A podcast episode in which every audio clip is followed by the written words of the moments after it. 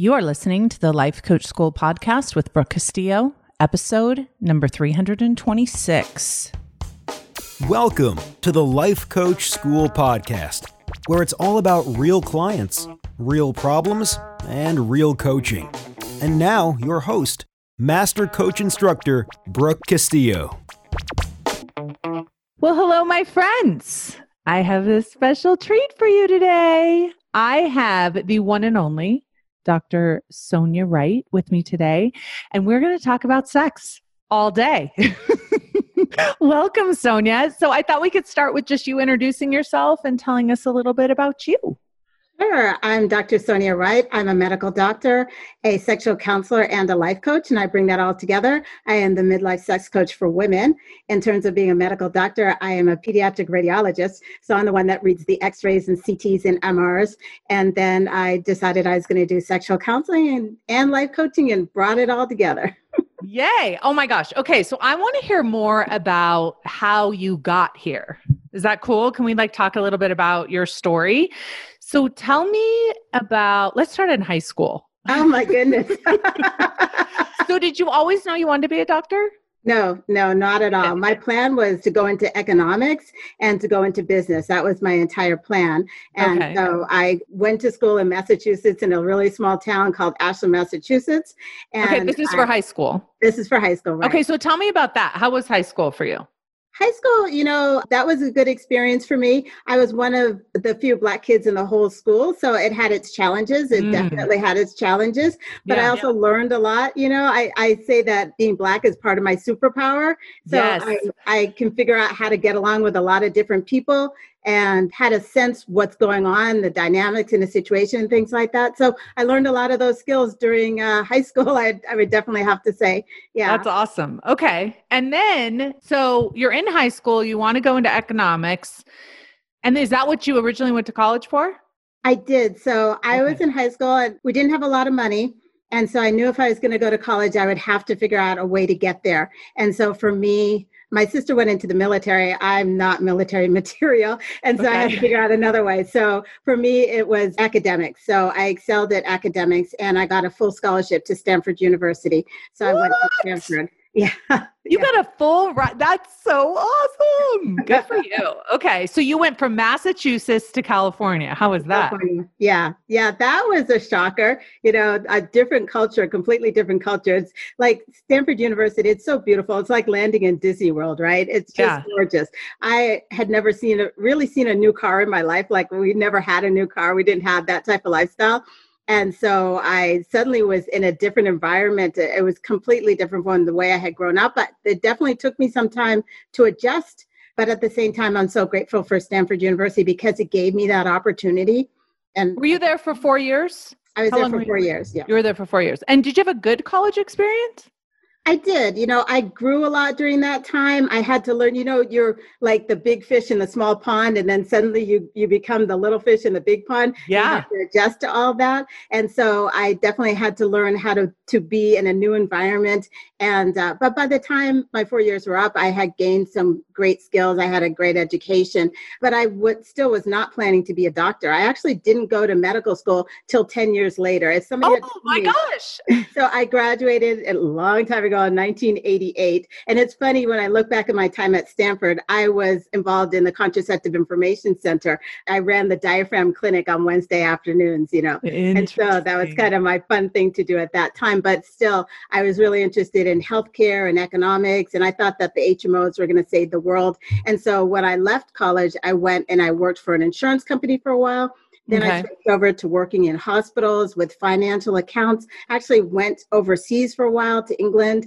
I was born in England, so I wanted to go back there and see what life was like. Then I came back to California, and um, it was during that time that I was managing some accounts in San Francisco that I realized I think I actually want to be a doctor. So by this time, I was about maybe 28 years old when I decided that I actually wanted to go back to school and what? become a doctor. Yeah. Okay, wait, wait. This is so great. So a lot of people may think when they're 28 oh i should have been a doctor. I should have went to school to be a doctor. But you're like no no that's what i'm going to do. And so then what was the next step Well, I didn't have the prerequisites for medical school, right? So I had to Okay. go back to college. So I went to San Francisco State University and I love my time at San Francisco State University. And for me, I, I got all my prerequisites that I needed. But I also, that was when I started giving back. I saw that I mm. had been lucky enough to go to Stanford University and there's a lot of opportunities available for me there. yeah. And when I was at San Francisco State, I realized that the students didn't have the same opportunities there. okay. And a lot of these students were working full time and supporting family members. They were doing a lot of other things besides just going to school.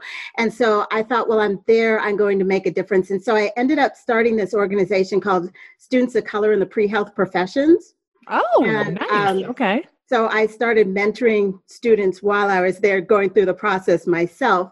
And my goal was to, you know, get the information out there so that um, students of color would have an idea of that there's opportunities for them that they could go into medicine, they could go into physical therapy, but what prerequisites would be and what kind of thoughts that they would have to have. But I don't know, I just put it all together and I ended up running that organization and then running the overall umbrella organization and also working with the post-bac students in pre-health. So I ended up doing a lot of mentoring and that's kind of where my mentoring started and I continue to do that to this day. Wow, that's awesome. That's mhm. awesome. Okay, so you got all your prerequisites done. Did you know where you wanted to go to school, med school? Well, you know, I was like, I will go anywhere, but my heart was in San Francisco at that time. And so I wanted to stay in California, at Okay. least stay in California. But my goal ultimately, I decided, but that I looked at all the years it was going to take me to do prerequisites and med school and residency and realized I was going to be about 40 by the time I finished everything. Mm-hmm. And I thought to myself, well, I could be 40 or I could be 40 with an MD degree. So I'm going to go for it anyway. So I decided that I was going to go for it. And then, of course, I got into medical school. I was 32 when I got into medical school. And I was thinking, I was married at that time. And I was thinking, yeah, my eggs are kind of getting a little bit old. So then I was like, I'm going to need to figure out when to have a baby because I do, I decided that my end goal was to be a mother and to be a doctor by the time I graduated from medical school. Okay, so did you go to med school at San Francisco State? No, I went to University of California, San Francisco. Okay, And, got uh, it. Okay. Yeah, yeah. And you had gotten married in the meantime while you're doing all these other things. Okay. and then you decided you wanted to get pregnant in the middle of med school? Yes, actually, unlike this type A, I'm a little calmer now thanks to all the work I've been doing with you. So thank you. But I really had this concept that okay, I'm gonna I'm gonna get accepted to medical school, then I'm gonna get pregnant, then I'm gonna have my baby in the summer between my first and second year. That plan, you know, didn't quite work out, but Right. I did get pregnant by December of my first year of medical school, but I ended up delivering my baby the first week of the second year of medical school. So I Mhm. always said that I had twins because I had a medical school education, like a book in one hand and a baby in the other. so, That's extraordinary. How were you able to do that? you know, I didn't know any better. I didn't know that I couldn't do it, right? And I was determined. And um, yeah, looking back at it, that that was a crazy idea. But Wow. you know, I have an incredible son, and he's just a blessing in my life.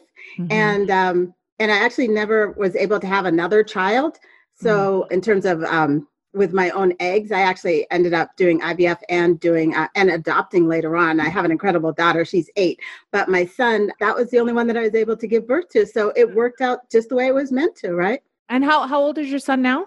he is 20 he'll be 21 in september and he's actually entering his senior year at stanford university and he's Oh, what? How Yeah, that's kind of fun, be- right? Yeah. Following his in his mom's footsteps. What is he studying?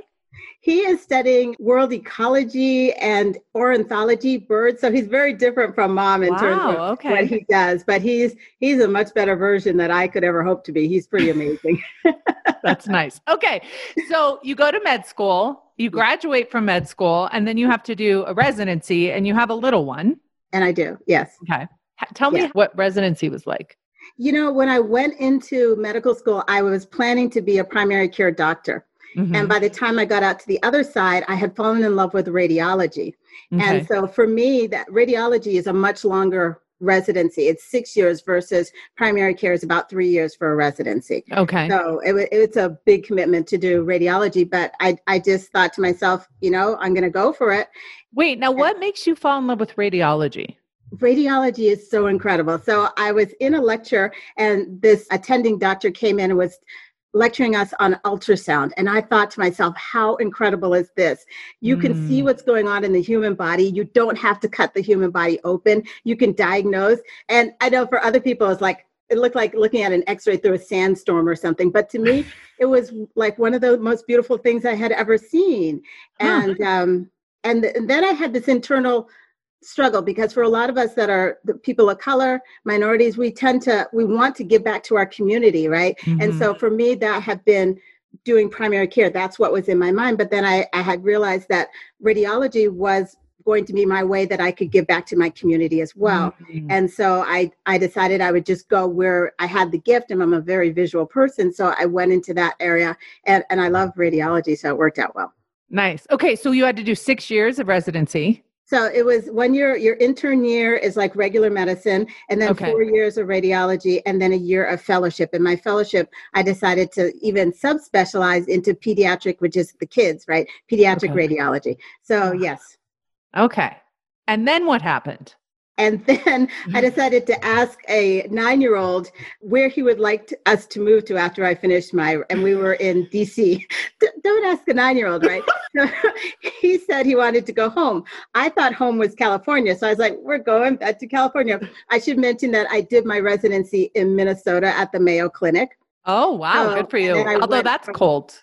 yeah, it's cold, but and then I went from there to Washington, D.C. to do my pediatric radiology fellowship. And while we were in Washington, D.C., I asked my son where he wanted to live because I felt like I've been dragging him around the country for my training. Yeah, right, right. He said he wanted to go home. I thought home was San Francisco, but home to him was Minnesota because oh. he had oh. moved there when he was five and then he had stayed there till he was nine. So we moved back to the Twin Cities, the Minneapolis area, and that's where I am now. And I've been working at a children's hospital since that time. Wow, good for you. And then you got certified as a life coach just for fun on the side. you know, the really funny thing, I don't know if we have a lot of time about this. So in um, 2014, like a lot of doctors I was dealing with, I was on the verge of burnout. A lot of things were going on in my life. I was juggling kids and and finances and all those things. And I discovered your podcast. Mm and i was like this is incredible. This is changing my life and i want to make sure that i can do something for other doctors. So my plan was to go back it was to get certified in 2014 and become a physician life coach. So i took your course. On that time it was on the telephone. Right? And, and, yeah. yeah. But i had so much mind drama with the technology. I finished the course and i took the test but i never completed the technology aspect of it. Mm. right Right. And so then I ended up in 2016, and I was still mentoring all this time. And in 2016, I went and I did another in person program, uh, life coach program, and I became a physician life coach. But in my mind, I was always like, I want to get back to the life coach school. I nice. really want to do this. So in 2018, I actually ended up enrolling in your last live session in yeah. September of 2018, and then I went through it, and uh, I I dealt with my technology mind drama, and I certified in December of 2018. Oh my gosh, I did not know this whole story. This is so great. and now here you are on the podcast, which right? is amazing. It's like yes. a full circle moment, and yes. we're going to talk about sex. Yes, let's do it. Let's do it. so I was when I was preparing for this, I was kind of laughing because I've never really talked about sex on the podcast and it's we're well overdue, ready to talk about it.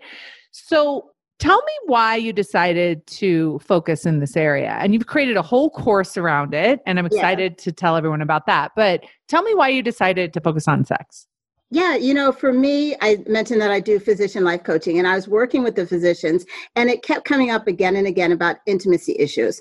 Hmm. And in my own life, I have been struggling with intimacy issues in different relationships. And I realized, you know, this is something that I needed to deal with. And this is something that I also needed to help my clients with. So mm-hmm. I dealt with it myself. I got the help that I needed. I went through it. I got to this place where I was owning my sexuality, incorporating it into my life.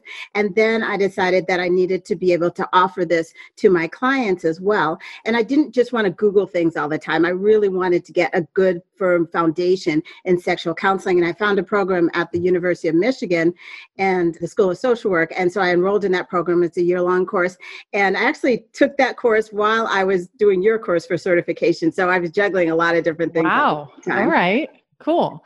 Well, let's start here. So one of the things that I get asked a lot and I've experienced personally, and I love that you have training in the model so you understand how much our mind affects how we feel and our results and everything. And then the experience of attraction and sex and intimacy. So I get a lot of questions because some of the stuff that I teach is you know, make sure you're happy in your relationship before you leave it. You can control a lot of your experience in the relationship. It only takes one person. Uh, your thoughts about your relationship are, are what create your feelings. And so for me, I recently, I would say within the past seven years, felt like I was like losing my sex drive. Mm-hmm. And I had mm-hmm. gone to the doctor and talked to the doctor about it. And they had assured me that it was just hormonal, right? And so they wanted to do hormonal tests and check everything out. And I was a little low on some things. They gave me some things to try. Nothing really changed. And so I just kind of had accepted okay, this is what getting older is like. And then I had some mind drama around it and did some thought work on my thoughts around sex. And wow.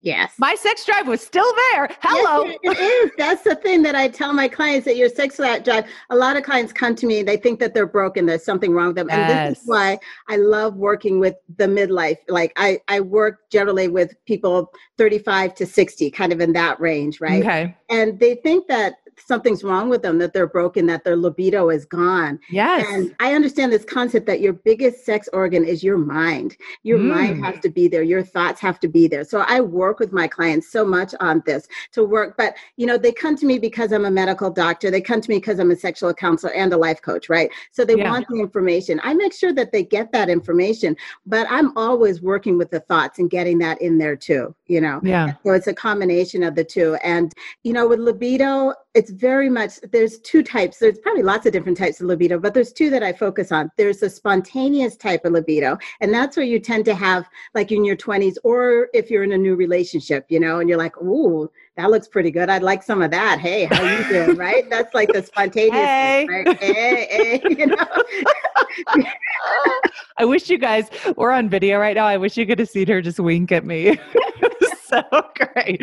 Okay, so that's called spontaneous. That's libido? called spontaneous, and then there's the more responsive or receptive type of libido.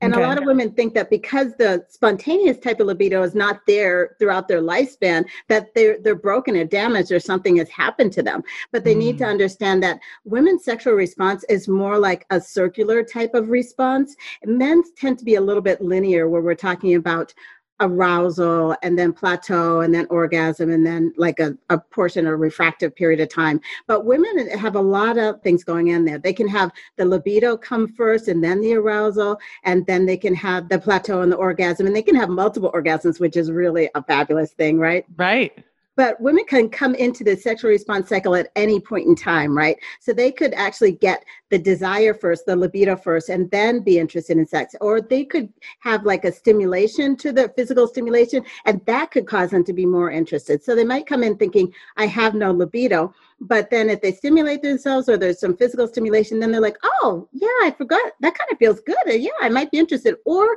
it could be their mind that gets involved, right? So yeah. maybe they look at some erotica, they read some erotica, they look at some porn or whatever you choose to do that stimulates your mind, right? Mm. Maybe it's that you just need to relax and deal with some things that are stressing you out, right? Maybe you need to take a bath to relax. So I work with my clients to figure out what is it that's going to cause that libido to, to kick in, right? And what is that, it that that is so interesting because there have been so many times where I would think I'm not in the mood, I don't have any libido, there's nothing happening, but because Chris wants to have sex, I'm like, okay, right? Let's do this.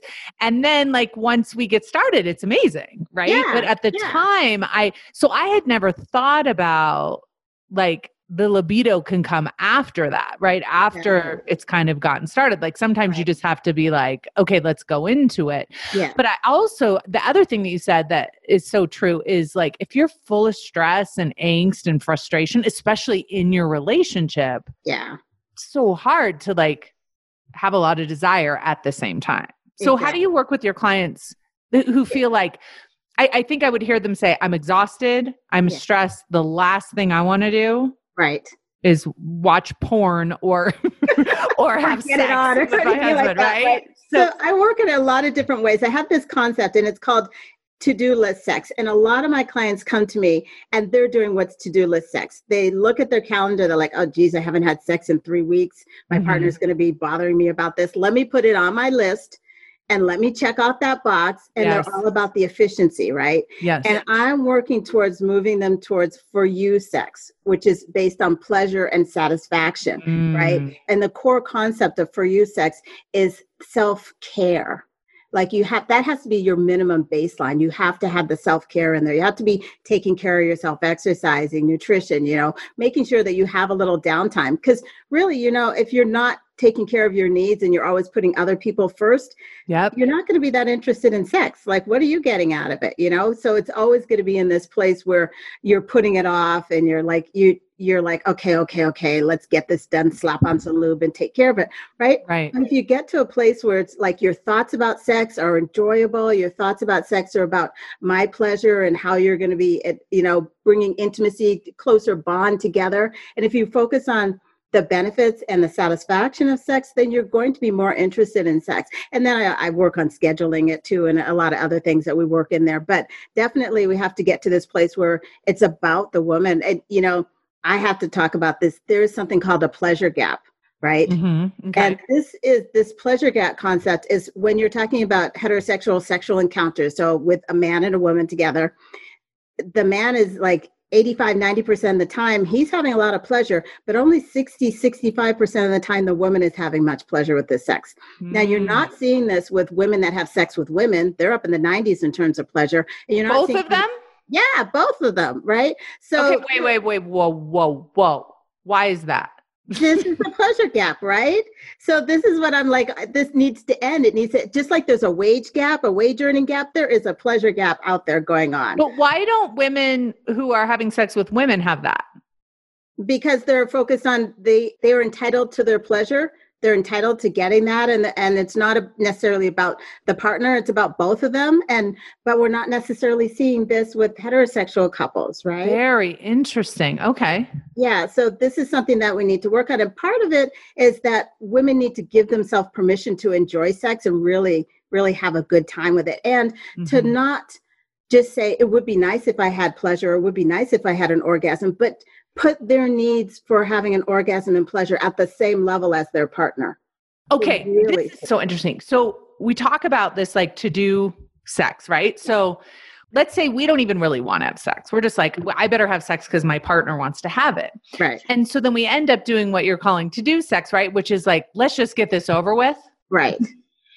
And we're not focused so much on our pleasure or communicating or getting what we want out of it. So we just perpetuate Exactly. this Exactly. concept. Okay, that's so interesting. And so what you're recommending is that we put our pleasure as the priority. Yes. Can you just give us one tip on how we might do that with a partner or Yeah, you know, okay, so this is going to be fun. So, if we're talking about penetrative sex and we're talking Okay. about penis and vagina sex, right? Okay. Or, or penetrative sex in general, 15% of the time women can orgasm but with penetrative sex alone, right?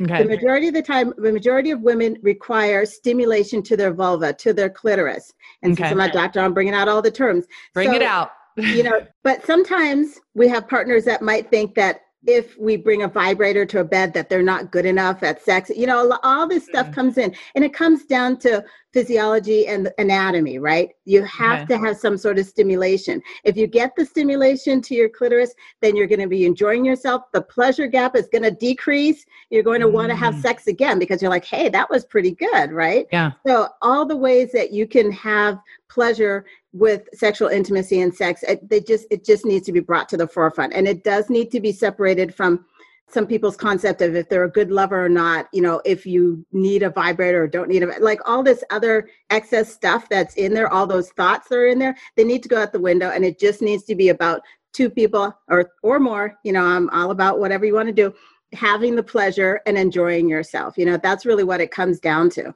Okay, so this brings up an issue. right? And I think this would apply to I think all couples, all genders. So if I'm with a partner, you know, I'm with my husband and I am all about my own pleasure Yes. and I'm not getting what I need or what I want in that moment, Yes. it's very challenging to be like, yo, I think if you did this, this, and this, this would be way better without feeling like, hey, you're doing it wrong. You're not very good at this. Yes. Or am I being controlling? Am I being like selfish? So, what would you say about? Well, I would say there's two sides of it. One, the thoughts about being controlling or and selfish are thoughts, and I would get into that with my clients, and I would work on that. But the other side of thing is, and I would I would not have the first conversation about how they're doing things while you're in the middle of having sex, right?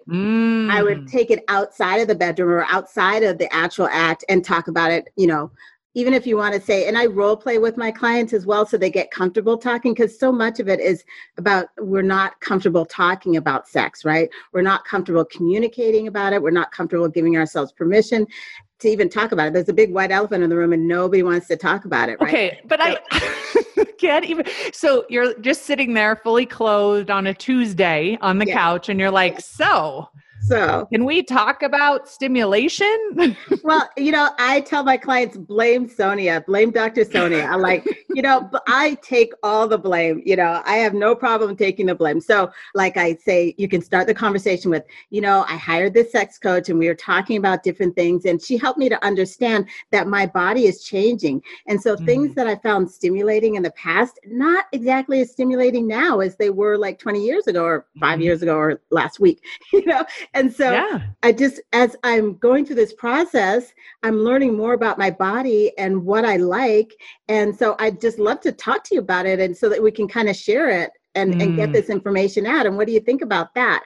You know, and usually your partner, if they figure out that there's more sex, there's going to be more sex involved. it's usually they're like, oh, wait, you know, Wa- wait, you know. I love the way you said this. that though. Like the way you said it is kind of like, hey, let's try something new. This could be different. I could like this instead of you're doing it wrong. Right, exactly. Right.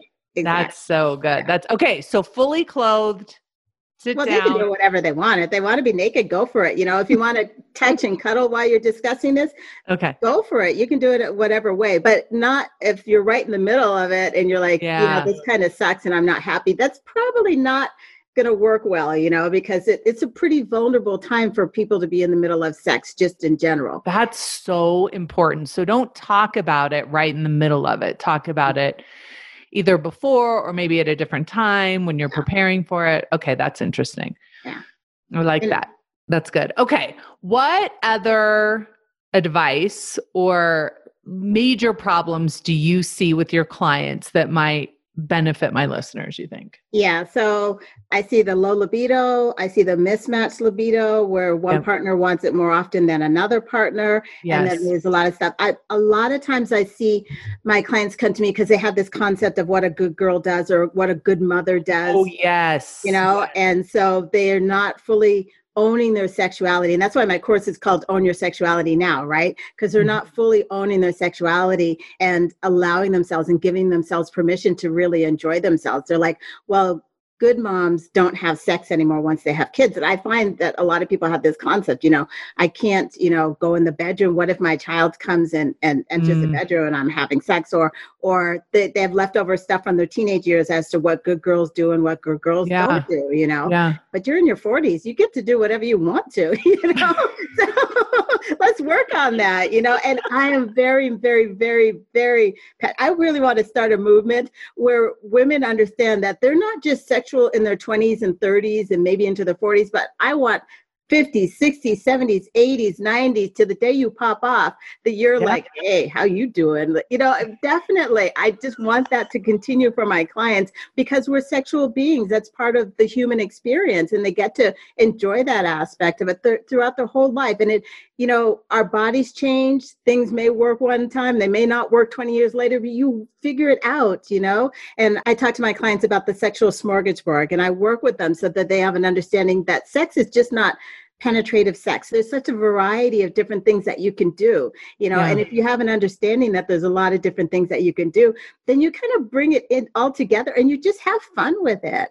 So, what do you think about this idea? Because as you're talking about, like, you know, going decades and decades and decades, and when you're married to the same person and you're, you know, you got laundry to do with them and you got little kids to take care of and you're talking about bills and, you know, the last thing you want to do sometimes is make out with that same person. right? right? You know what I mean? It's kind of like, you know, for many of us, I know for me, especially when my kids were little, it was really challenging for me to switch from mom mode to, mm-hmm. you know, mm-hmm. sexy partner mo- mode. What what do you recommend, especially as the familiarity is so there for so long?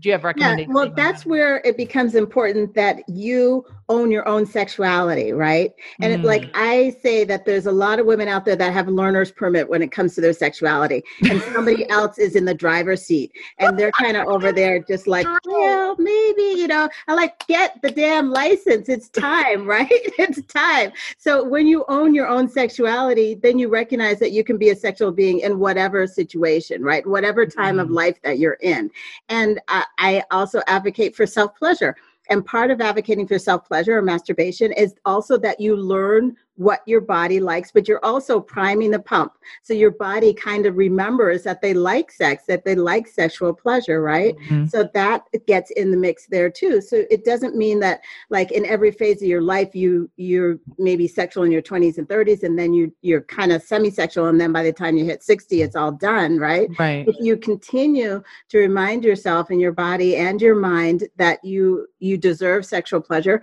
then yeah, there might be some times where you're not having sex as often, and then there will be other times when you are, but that's okay.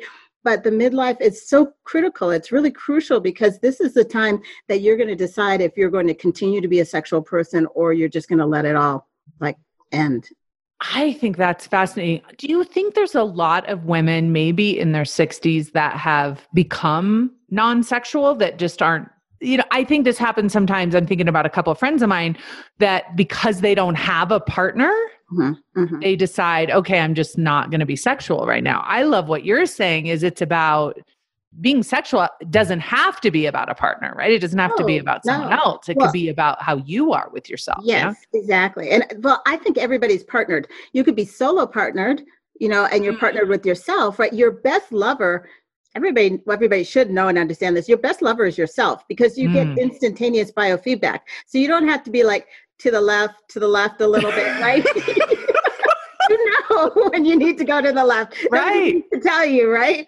So everybody has a partner whether they're solo partnered or they're partnered with somebody mm-hmm. else right? Or more than yeah. one partner. And that's fine.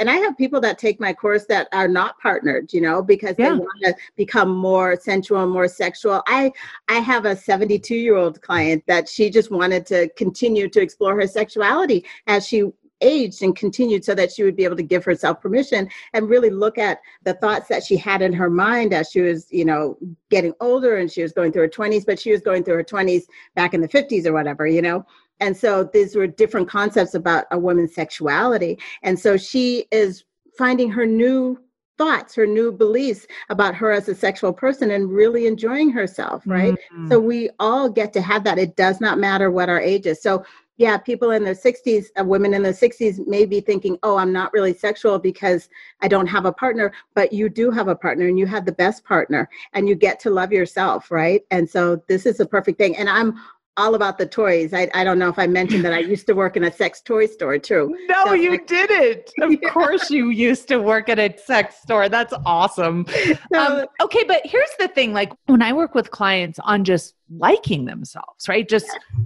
Having compassion with themselves, having kind words for th- themselves. I have so many clients that are so challenged with just that piece.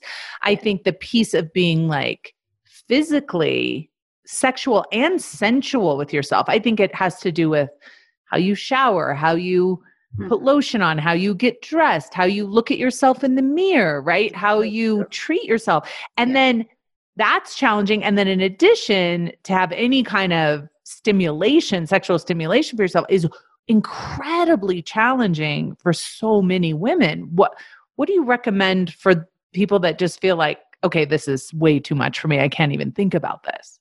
Yeah, you know, well, that's why I created the course because I was encountering this so often, right? Ah. So I ah. wanted to bring people on a journey, right? And I, I do call it a journey. And the beginning is just like, let's look where you are right now and let's look at your concepts and your ideas about being a sexual person. What do you think about that, right? Mm-hmm.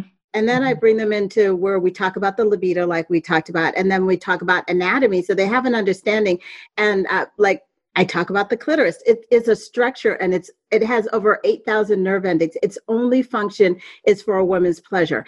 That is the only reason why a clitoris exists. And it's like not just a little nubbin, it's like got four prongs that kind of go around the opening of your vagina. So it's a structure and it's made for pleasure. So you're made for pleasure. So what are your thoughts about that, right? Mm and then I bring them along to where we do talk about body image, right? And then we're also talking about loving yourself and we're talking about pleasure. And when I talk about loving, you know, it's like being kind to yourself, prioritizing yourself. That's where the self care comes in that I talk about, right? So I know that this needs to be the foundation before we really go on to all the other sexual yeah, stuff. So this yeah. it has to be in there. The body image is so important. You know, yes. models models are five foot ten and a size four, and the average American woman is five foot four and a size fourteen, right? So we have this concept in our mind that we're not sexy enough. You know, we're not mm. we're not mm. good enough for sex. Our body isn't sexual. You know, but that's all incorrect information. I'm gonna. I'm. If you guys want to watch the video, go to my website just because you have to see Sonia's face on some of these. so classic. It's incorrect information or a swear word that we. Yes, exactly. But like I, I have to work on all these things to get them to a place where where they really love themselves and they say it's okay if I have pleasure. It's okay for me to prioritize my pleasure. It's okay for me to be a sexual being. And mm. then once we get that down, then we can go from there and we can work more on the actual sexual acts and bringing it all together and, and creating a sexual protocol. But yeah, a lot of it goes into just acknowledging that you're a sexual being and then being kind and good to yourself and loving yourself and, and get being okay with pleasure, just general pleasure, not not even talking sexual pleasure, but just having yeah. general pleasure and, and you know, what does general pleasure feel like to you? You know, are you okay with having general pleasure? Can you walk in nature like are, you deserving enough for these things? So yeah i have to deal with all those things. So i think that some people may listen to us and feel like i don't have time for that. That's not important mm-hmm. for me to think about pleasure and sex and and that sort of thing. That's not an important part of my health. Mm-hmm. what would you say as a doctor as a coach as someone who's a counselor a sex counselor do you think this is an important thing for us to prioritize? And if so, why?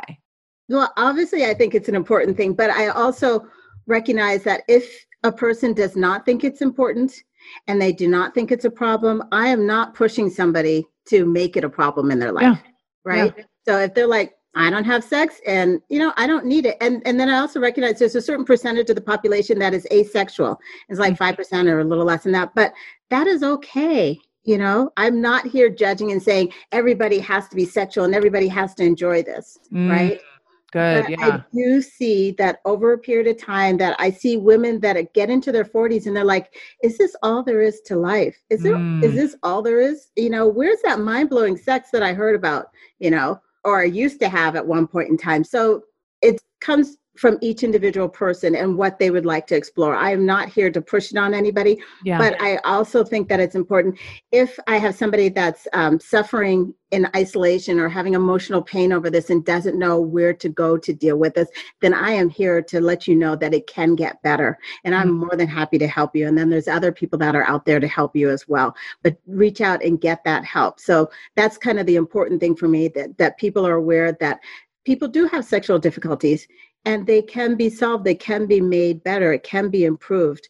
And there are people that are here to help you you don't have to suffer in silence. And then along these lines women don't have to have pain with sex. There's a lot of women out there that are having pain with sex. Mm mm. and they think that it, this is just the way it is. No, it does not have to be this way. So go see your gynecologist. I am not, I'm very clear, I'm not a gynecologist. I work with the mind and, and information and things like that, and I'm a sexual yeah. counselor. But I always make sure that my clients are being checked out with a gynecologist and make sure physically there's nothing going on because there can be a lot of different physical issues that that can be causing pain with sex as well. So, but I do want to get that message across that you don't have to just bear it and tolerate it and mm. just get it over with. If you're having pain with sex, then do something about it. It can be yeah. fixed. I love that message that it should be prioritizing your own pleasure.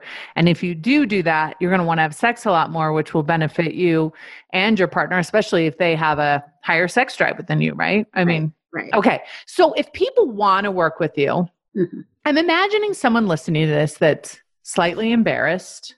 Maybe intrigued, is going to come check you out and like look on your website and you do have a course they can take. So tell me what that course would be like and if I'm hesitant, maybe you could help me kind of overcome some of my fears. yeah, yeah. So I do both individual coaching, so on an individual private client basis, and then I also do group coaching. Okay. And so, in terms of my group coaching, that is Own Your Sexuality Now. And it's a 12 week course. And I basically, as I mentioned before, we kind of go through each different module. It, it includes the modules and a little video to go with each information and some worksheets as well. And then we have weekly group coaching calls where you can ask me anything. And I make sure people understand that in the weekly group coaching calls, you get coached anonymously. Oh, you that's nice. Okay. Yeah. So it's not like, hi, I'm Sonia and I I have such and such an issue, you know, and and yeah. and it's not like that at all. I don't use names. In fact, I encourage my clients to come up with fun names. You know, so we've got right. like lingerie lover or um, new vibrator toy lover. You know, you come up with your name. I have like pole dancers, like you I know, love it. My, they okay. come up with their names and they they get to have fun with it. And then I coach through the chat and I coach through the questions and answer and I answer questions and I coach back and forth with my clients. So we can get that coaching that you need done, right? Nice, and then you can yeah. always, you know, get individual coaching with me as well.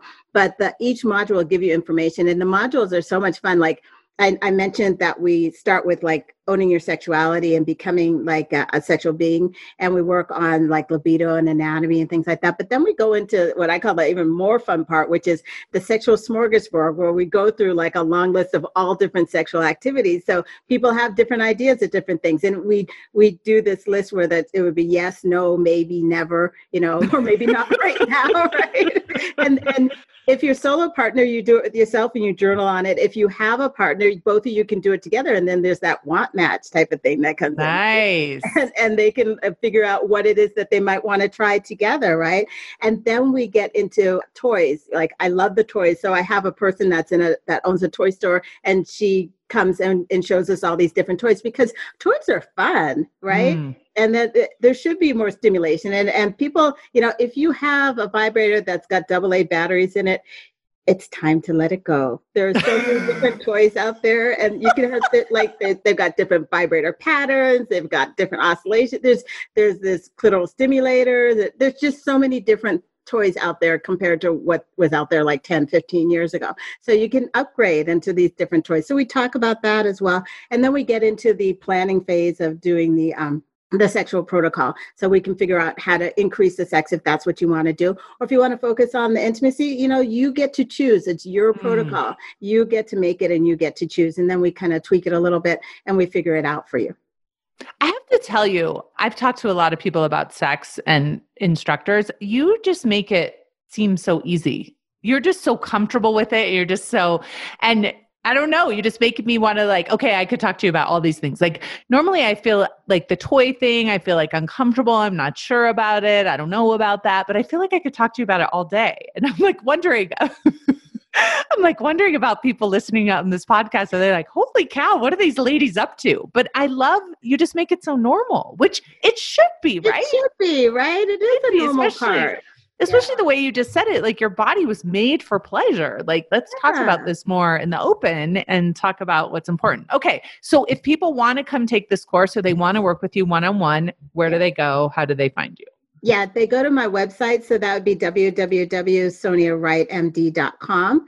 And there you can actually find all my information. But there is a tab for Own Your Sexuality Now. And you can click on that tab and you can enroll right on my website. So Sonia, S O N I A W R I G H T M D.com. And you can yeah. find everything there md.com. Okay. And then if you forget all of that, you can always go to the Life Coach School and look up this podcast, and we'll have all the links and everything for you to access the class. It's coming up soon. You can take it, you can get coaching anytime soon. I highly recommend this. I feel like I could tell you anything right now. yeah, you know, I could talk to you about my sex life a lot. Like you, you just created. we'll talk about it later, not on the podcast. Okay, all right. yeah, my course is open for enrollment, and my the next course is going to start on July 22nd. So mm-hmm. yeah, definitely enroll. We have so much fun. We just yeah, have yeah. a lot of fun, and we get the work done right, and and lives are improved, and that's what it's about. I love it. Thank you so much for coming on the podcast and being so open and fun about all of this. I so appreciate it and hearing your story. And I'm looking forward to all the people that get to benefit from your work. So well, thank you so much on. for having me. I appreciate it. Thank you. Hey, if you enjoy listening to this podcast, you have to come check out Self Coaching Scholars. It's my monthly coaching program where we take all this material and we apply it we take it to the next level and we study it. Join me over at the lifecoachschool.com forward slash join. Make sure you type in the the T H E lifecoachschool.com forward slash join. I'd love to have you join me in Self Coaching Scholars. See you there.